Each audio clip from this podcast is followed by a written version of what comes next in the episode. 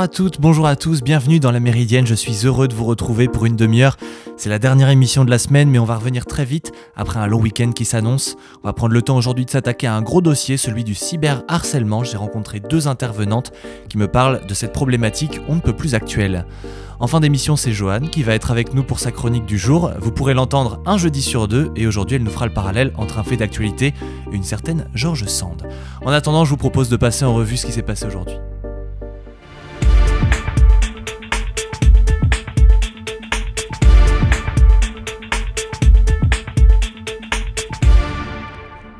Au Soudan, pour commencer, la tension continue de s'accentuer de jour en jour. On compte de nombreuses arrestations d'opposants au coup d'État et de manifestants qui ont eu lieu hier pour faire taire les mouvements de contestation de la population. Quatre protestataires ont été tués et plus de 80 blessés lundi par, des tirs des troupes, selon des médecins. À l'étranger, l'Union africaine et la Banque mondiale ont fait monter la pression sur l'armée. La première a suspendu le Soudan de ses institutions et la seconde a cessé son aide vitale pour euh, ce pays pauvre, plongé dans le marasme économique et miné par les conflits. L'aéroport a officiellement rouvert mercredi, mais aucune compagnie n'a annoncé la reprise des vols vers ou depuis la capitale où Internet est toujours coupé. Tension diplomatique sur la question de la pêche entre le Royaume-Uni et la France. L'accord post-Brexit conclu in extremis fin 2020 entre Londres et Bruxelles prévoit que les pêcheurs européens puissent continuer à travailler dans certaines eaux britanniques à condition de pouvoir prouver qu'ils y pêchaient auparavant. Mais Français et Britanniques se disputent sur la nature et l'ampleur des justificatifs à fournir. Londres et Jersey ont accordé au total un peu plus de 210 licences définitives alors que Paris en réclame encore 244. La tension, je le disais, est encore montée d'un cran. Dès le 2 novembre, des mesures de rétorsion sont engagées contre le Royaume-Uni, dont des interdictions de, de, débarquement et des contrôles douaniers intensifiés, des mesures que David Frost, secrétaire de l'État britannique chargé du Brexit, a considérées comme décevantes et disproportionnées. Nouveau record de contamination pour la Russie qui est durement frappée par une nouvelle vague de Covid. Cette donnée inquiétante entraîne une série de mesures restrictives dont la fermeture de services jugés non essentiels qui resteront fermés jusqu'au 7 novembre. Vladimir Poutine a décrété une période chômée au niveau national du 30 octobre au 7 novembre dans l'espoir de ralentir la circulation des personnes et donc du virus. D'après le bilan du gouvernement, 1159 personnes sont mortes et 40 000 ont été infectées lors des dernières 24 heures, le bilan total des morts atteint désormais plus de 333 000 personnes, euh, selon les chiffres du gouvernement, faisant de la Russie le pays le plus endeuillé d'Europe. L'Agence nationale des statistiques, qui a une définition plus large des morts du Covid, faisait état fin août d'un bilan bien pire, plus de 400 000 décès.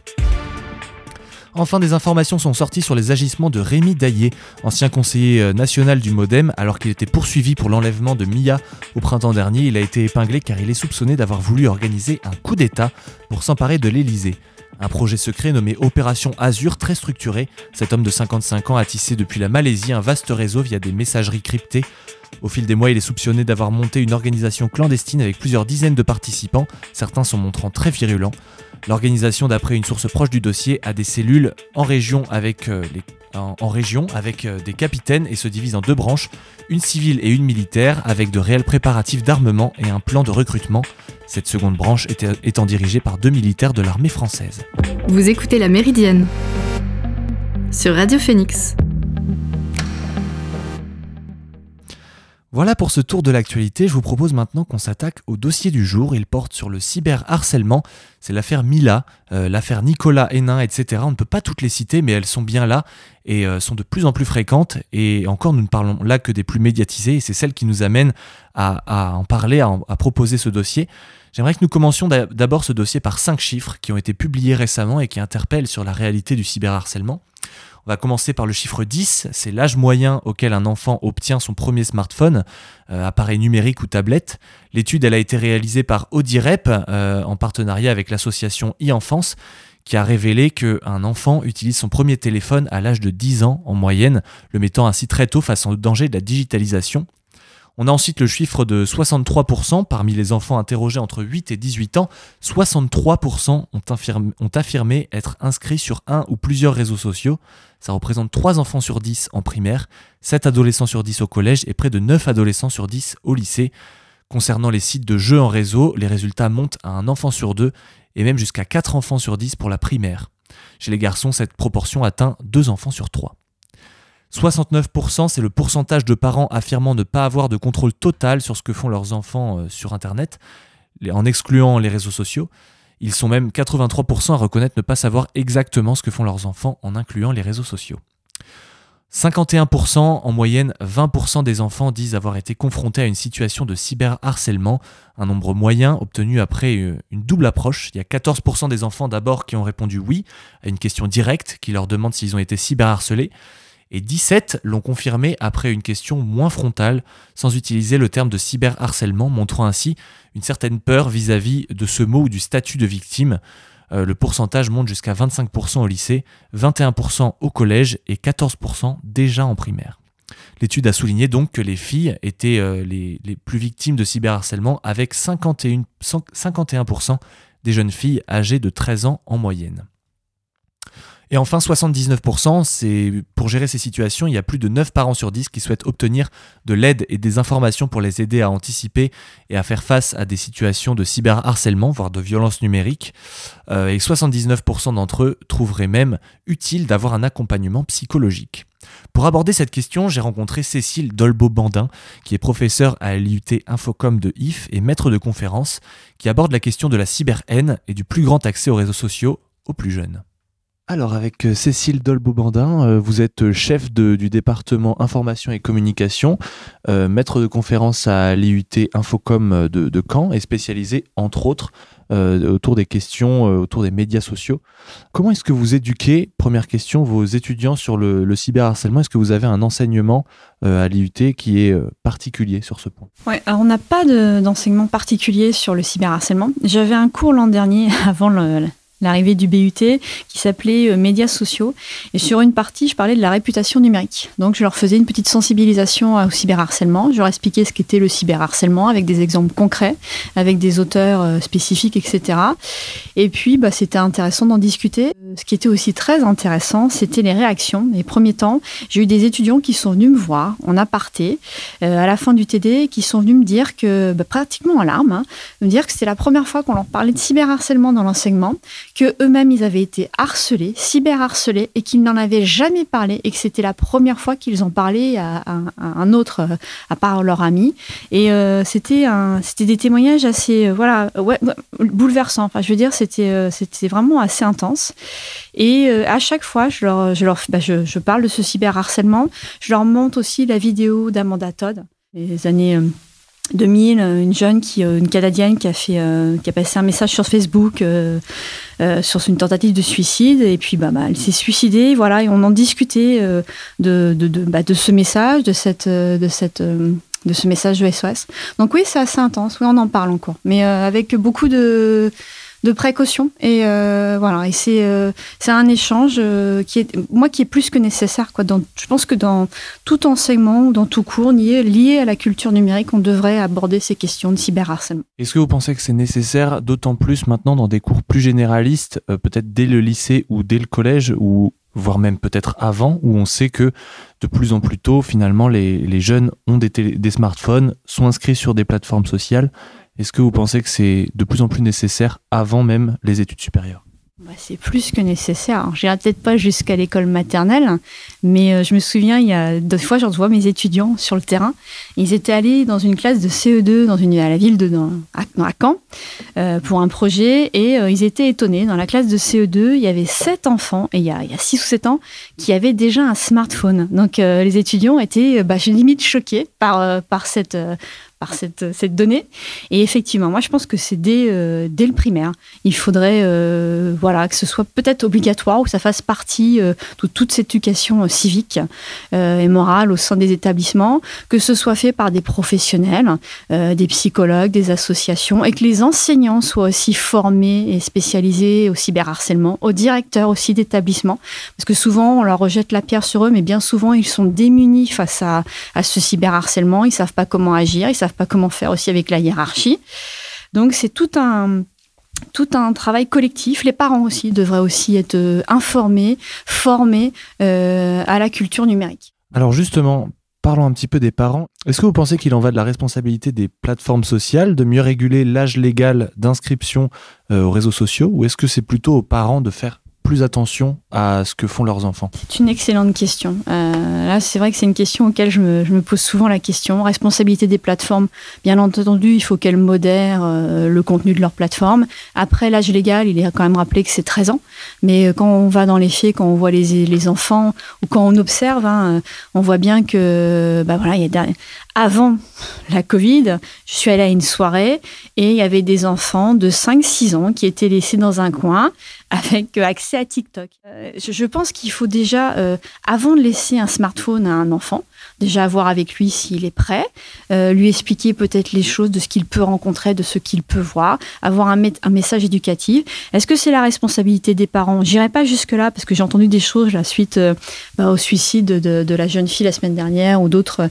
c'est trop facile aussi d'accuser telle, telle ou telle personne. Je pense que c'est un travail collectif. C'est surtout au ministre de l'enseignement de l'éducation et l'enseignement de l'enseignement supérieur de, faire les choses, de, de former et d'informer euh, les professionnels, enseignants euh, et aussi les parents, que les parents soient aussi informés de cette culture numérique. Euh, qu'est-ce qu'il faudrait pour que la situation elle évolue réellement aujourd'hui? Parce qu'il y, a beaucoup clament la prise de conscience à chaque fait important sur le cyberharcèlement, mais il n'y a pas de résolution du problème de fond.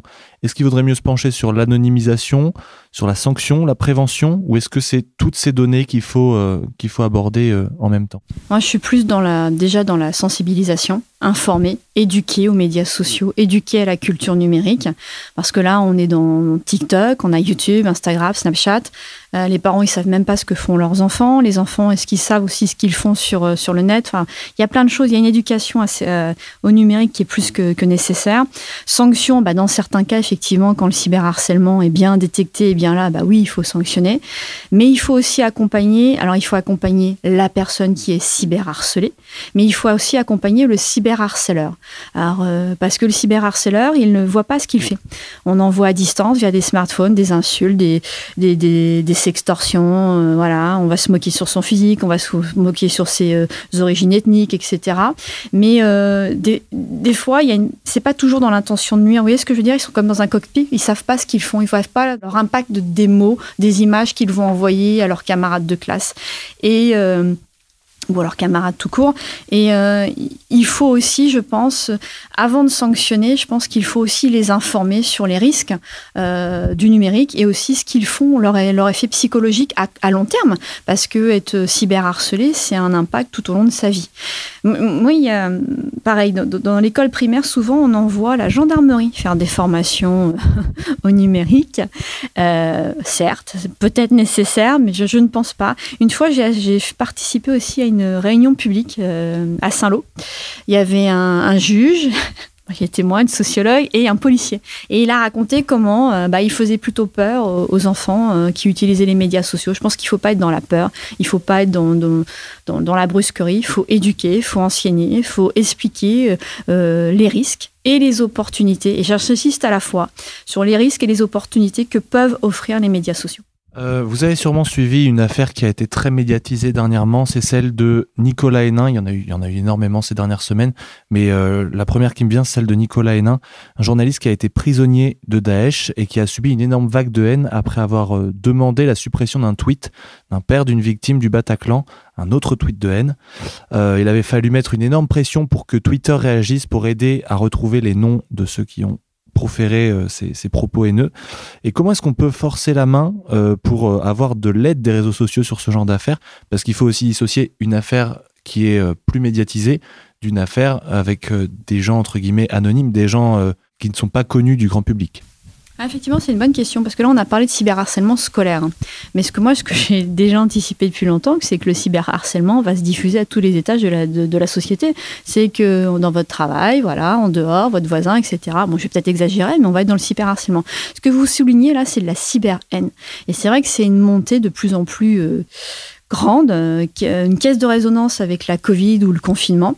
Et euh, là, c'est vrai qu'on se pose la, poser la question de la responsabilité des plateformes. Est-ce qu'elles peuvent diffuser, etc., les adresses IP euh, des, des cyberharceleurs? Je pense que oui. Donc voilà, il faut aussi protéger la personne qui se fait cyberharceler. Et puis à un moment donné, on peut aussi porter plainte. Voilà, dans voilà, alors je ne donne pas de conseils sur quand, quand, et comment porter plainte. Je pense que c'est à la liberté de chacun, mais d'agir rapidement, parce que dès qu'on est cyberharcelé ou qu'on est victime de cyber-haine, il faut agir dès les premiers instants. Il faut pas, et ça c'est le conseil que je peux donner, parce que le cyberharcèlement, il concerne, on a parlé des enfants, on a parlé des adolescents, là vous parlez d'un adulte, un journaliste, mais on oublie aussi que dans le monde universitaire, il y a aussi du cyberharcèlement, qu'il n'est pas dit, qu'il n'est pas énoncé. Et je pense que dès que vous êtes euh, victime, parce que c'est victime, et ça c'est le mot qu'on a du mal à entendre en France, il faut aussi défendre les victimes, ce serait bien de le, faire, il faut tout de suite agir. Après, euh, c'est en discuter aussi. Le point important, trouver une, un ami, voilà, un enseignant. Euh, il y a la médecine aussi euh, scolaire, université qui peut, une psychologue.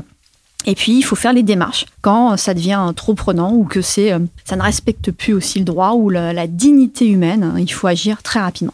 Euh, justement, enchaînons aussi sur les, sur les plateformes. En ce moment, il y a Facebook aussi qui est dans la tourmente avec les, révélations de Frances Haugen. Ils ont des algorithmes privilégiant les posts clivants, les posts énervants, aux posts consensuels et, et plus agréables dans le fil d'actualité.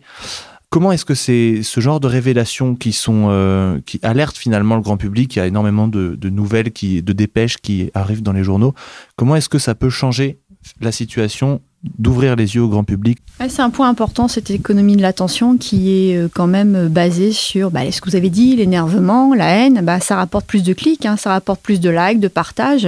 C'est humain aussi. Je défends pas, mais malheureusement, ça fait partie aussi un peu euh, de la nature humaine. Je trouve que c'est dommage qu'on en arrive à des situations. Vous avez cité le journaliste, vous avez cité le fait récemment. Je trouve que c'est dommage qu'on en prenne conscience comme ça, qu'on arrive à des affaires où qu'on on dise bah là il y a une jeune fille qui vient de se suicider, tiens on prend conscience qu'il y a un cyberharcèlement, que le cyberharcèlement existe. Tiens il y a un journaliste qui se fait bâcher, etc.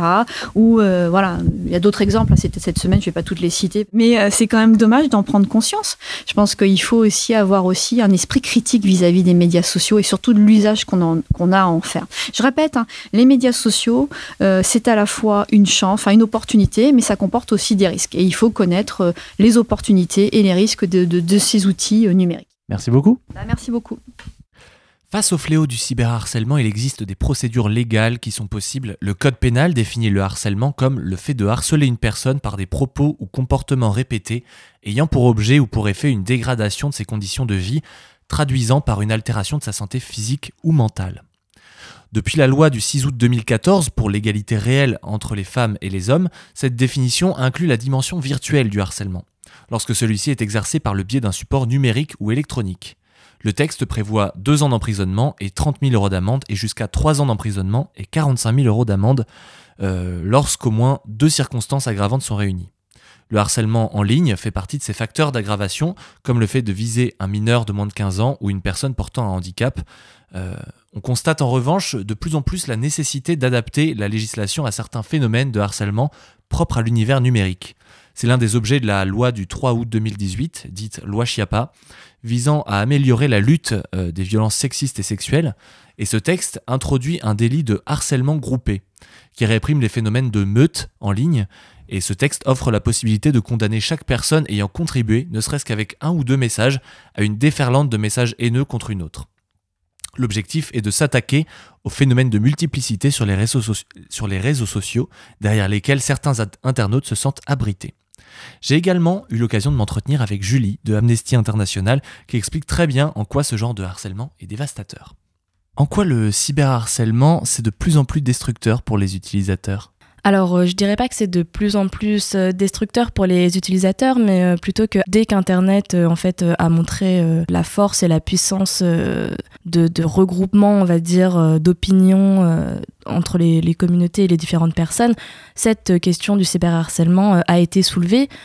c'est pas nouveau, c'est quelque chose dont on s'est pas forcément préoccupé pour le moment parce qu'il n'y avait pas forcément de jurisprudence, il n'y avait pas forcément de de loi, mais euh, depuis euh, les lois sur la liberté d'expression, sur la liberté de la presse, euh, la loi Chiapa là, qui a été dernièrement votée, bah, criminalise en fait ce cyberharcèlement. Et donc c'est pas plus dangereux disons que les gens en ont de plus en plus conscience.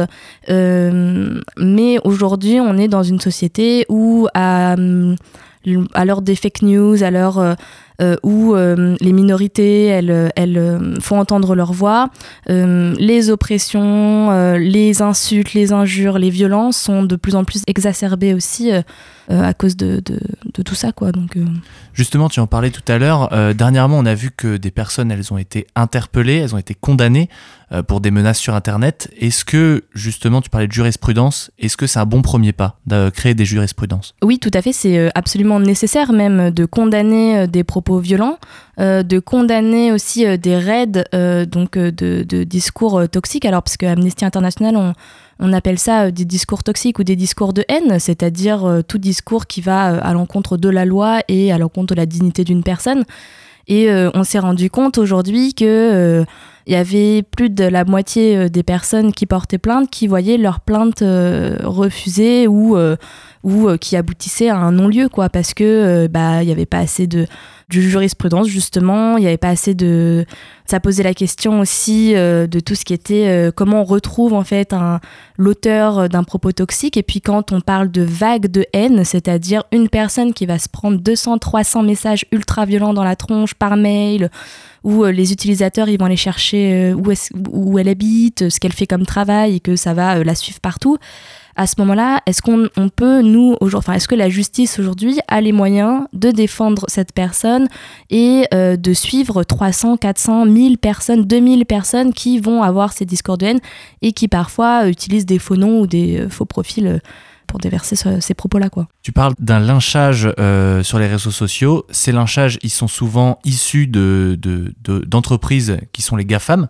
Et quelle responsabilité elles ont, ces entreprises qui gèrent des réseaux sociaux, Facebook, Twitter, euh, Instagram, euh, sur le cyberharcèlement et comment est-ce qu'ils peuvent mieux le réguler alors je pense que c'est très compliqué parce qu'on touche à bah, la question toujours de, bah, de l'anonymisation, puisque pour des questions de protection des données d'utilisateurs, euh, on ne peut pas communiquer euh, toutes les informations, mais il y a des lois qui existent. Alors c'est euh, aussi un peu c'est compliqué parce que les GAFAM c'est international, les lois nationales sont toutes différentes. Il y a des lois internationales qui existent et qui sont censées être au-dessus des lois nationales et qui doivent impacter forcément le respect des droits humains. C'est pas le cas aujourd'hui. On n'arrive pas encore, que ce soit la justice, que ce soit les GAFAM, que ce soit les ONG ou les associations, on n'arrive pas encore à à mettre donc la main sur, sur ce respect de ces lois-là. C'est très lent. Alors ça arrive un petit peu, euh, petit peu par petit peu, mais bon, euh, c'est vrai qu'il y a une énorme responsabilité des GAFAM par rapport à ça, qu'ils en prennent pas forcément conscience. Je sais qu'en 2017, Amnesty International euh,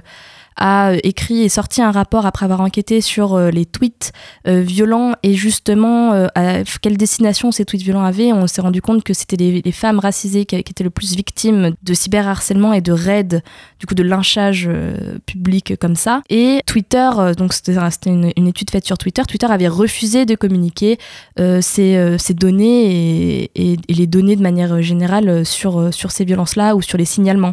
On sait très bien que quand on signale un commentaire violent sur Facebook, celui-ci va être très rarement enlevé ou euh, va être très, très rarement sanctionné. Donc euh, c'est pareil, il y a des, euh, des, choses qui existent pour empêcher ça. Il y a par exemple la plateforme Pharos qui a été euh, ouverte par le gouvernement euh, et qui permet de signaler les propos toxiques en ligne, mais ça reste très insuffisant et il faut que les GAFAM, il faut que Facebook, Microsoft, Amazon, etc., qu'il faut que toutes ces personnes qui ont le pouvoir sur les utilisateurs puissent rendre plus transparent euh, ces données afin qu'on puisse condamner les propos et qu'on arrête de cette impunité générale. Et justement, euh, parlons du cas plus spécifique de Facebook. On a vu les dernières révélations de Frances Haugen, qui est euh, lanceuse d'alerte, donc euh, sur le fait que Facebook et par conséquent Instagram, qui est une filiale, soit plutôt en recherche de profit plutôt que du bien-être de ses utilisateurs. Est-ce que ça prouve que l'incitation au harcèlement, elle est délibérée quelque part?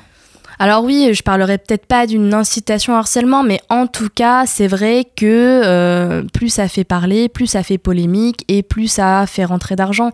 Donc euh, voilà, on a aussi euh, toujours ce côté profit contre droit humain, mais il faut vraiment mettre l'accent sur le respect de, la loi, le respect des règlements internationaux, et il faut sanctionner les entreprises qui ne respecteraient pas leurs engagements pris Euh, on peut voir que face au body shaming, par exemple, il y a, au corps de nombreux cyberharceleurs et euh, de plus en plus euh, d'internautes se posent en défenseurs des personnes harcelées. Est-ce qu'une milice des réseaux sociaux, ça peut être envisageable pour faire avancer les choses? Alors, c'est pareil, le mot milice, je ne sais pas s'il serait vraiment adapté. Alors, moi, je pense que une milice n'est pas envisageable parce que c'est pas déjà à, nous de base de faire respecter les droits humains. Enfin, nous, en tant que citoyens.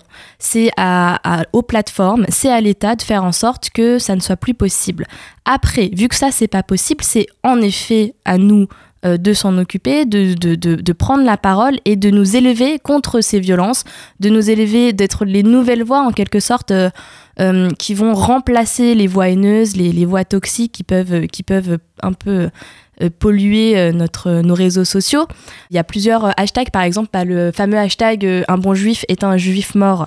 Juste après, on a eu quand même des vagues d'internet, mais des milliers et des milliers de, de, de, de, hashtags qui disaient un bon juif et, et puis là, on n'avait que des choses positives. En fait, il y a des discours alternatifs qui sont possibles, il y a des contre-discours qui sont hyper progressistes. On voit aussi les choses sur les femmes, sur les profs, euh, des choses qui sont tournées en dérision aussi. Euh, donc les internautes, ils sont là. Les discours de haine, généralement, alors ils peuvent être contrés, mais dans tous les cas, c'est pas le rôle des internautes de, contrer ces discours toxiques. Et puis, ça resterait quand même assez objectif, euh, subjectif. C'est-à-dire qu'il n'y aurait pas d'objectivité dans cette milice-là.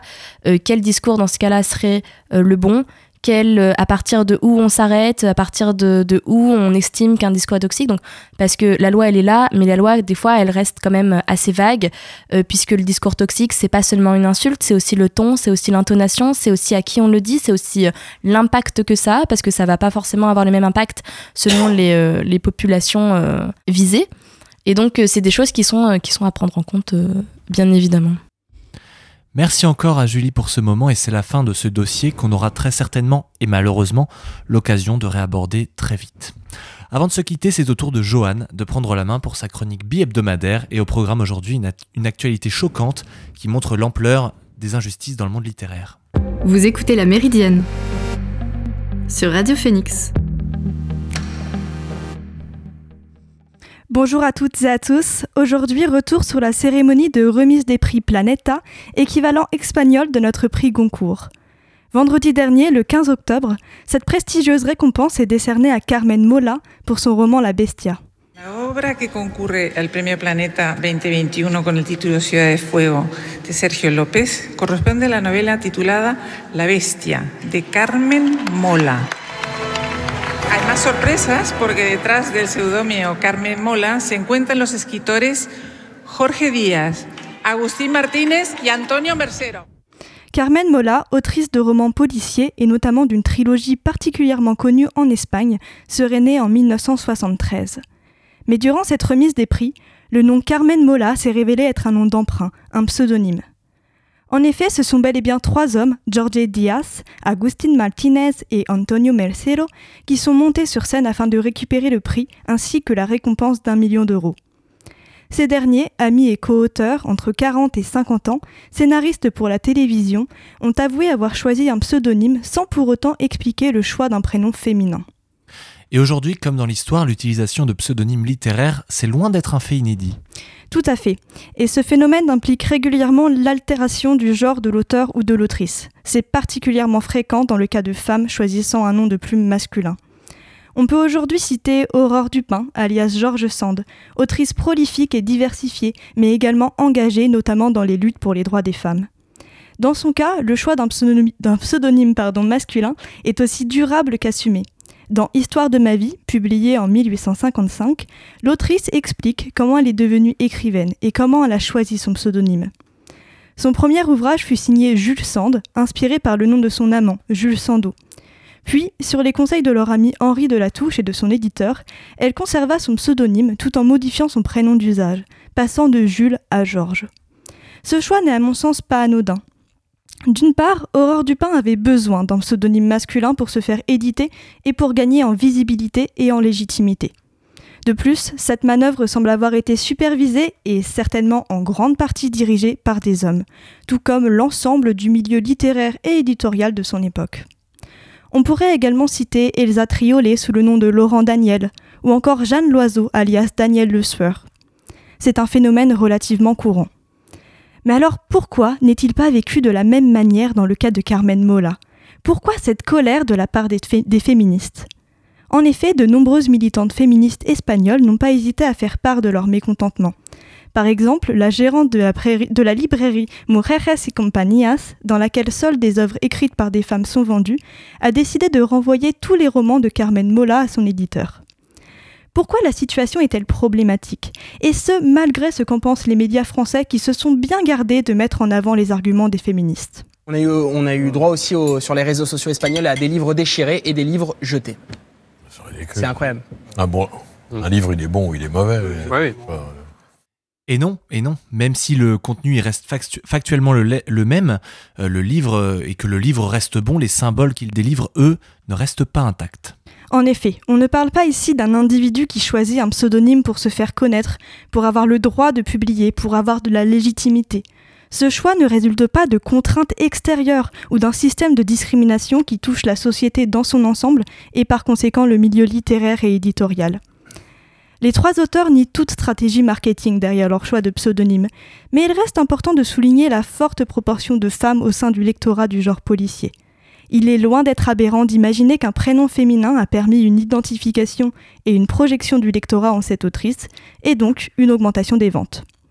Dans un second temps, la révélation de l'identité du, trio d'auteurs lors de la remise des prix est un véritable boom médiatique qui donne de la visibilité au roman et qui attise la curiosité.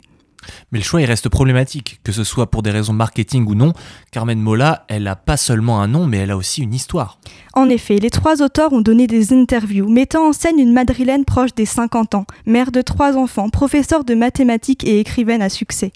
Ici, on ne parle pas seulement d'un pseudonyme, mais d'un hétéronyme. Ce processus consiste pour un ou une artiste en la création d'un auteur ou d'une autrice fictive comme signataire de son œuvre. Là où le pseudonyme reste un simple nom, l'hétéronyme va plus loin, créant une identité fictive. À mon sens, c'est aussi cet aspect qui pose problème dans la situation de Carmen Mola. Une mère de trois enfants, professeure de mathématiques, aurait-elle le temps, en plus de sa profession et de son travail domestique, d'écrire des romans policiers? Je pense honnêtement que ce n'est pas le cas. En tout cas, pas pour la grande majorité des femmes. Et en ce sens, cet hétéronyme invisibilise la double charge de travail encore vécue par une grande majorité de femmes, donnant l'impression à l'international qu'il est possible, voire facile, d'écrire des romans en plus de toutes ces tâches. Qui plus est, ce sont bel et bien trois hommes qui se cachent derrière ce pseudonyme et non une seule femme. La charge de travail me paraît donc bien divisée. Mais l'invisibilisation induite par ce procédé va plus loin. On pourrait penser que cette histoire est positive, que les jurys du prix Planeta avaient choisi une femme. Sauf que ce n'est pas une femme qui a été reconnue. Ce n'est pas une femme qui a reçu le prix. Au contraire, j'ai la sensation que ce, faux profil féminin invisibilise encore plus les réels efforts mis en œuvre par des femmes pour se faire publier et pour se faire connaître. En espérant très fortement que les mentalités évoluent, mais c'est vrai qu'au regard de cette nouvelle, on se sent un petit peu désabusé face à tout ça. Merci beaucoup, Johan, pour cette euh, chronique. On se retrouve toutes les deux semaines pour faire euh, ce fameux parallèle entre euh, actualité et histoire. Et c'est ainsi que se termine cette émission de la Méridienne. J'ai été très heureux de passer ce moment en votre compagnie. Je remercie encore Joanne pour sa chronique, mais aussi les, deux intervenantes que j'ai eues précédemment dans l'émission, Julie Julgi et Cécile Dolbeau-Bandin. Merci à Alan en régie. On se retrouve la semaine prochaine pour une nouvelle émission. En attendant, retrouvez les podcasts sur phoenix.fm. Bonne journée à tous, salut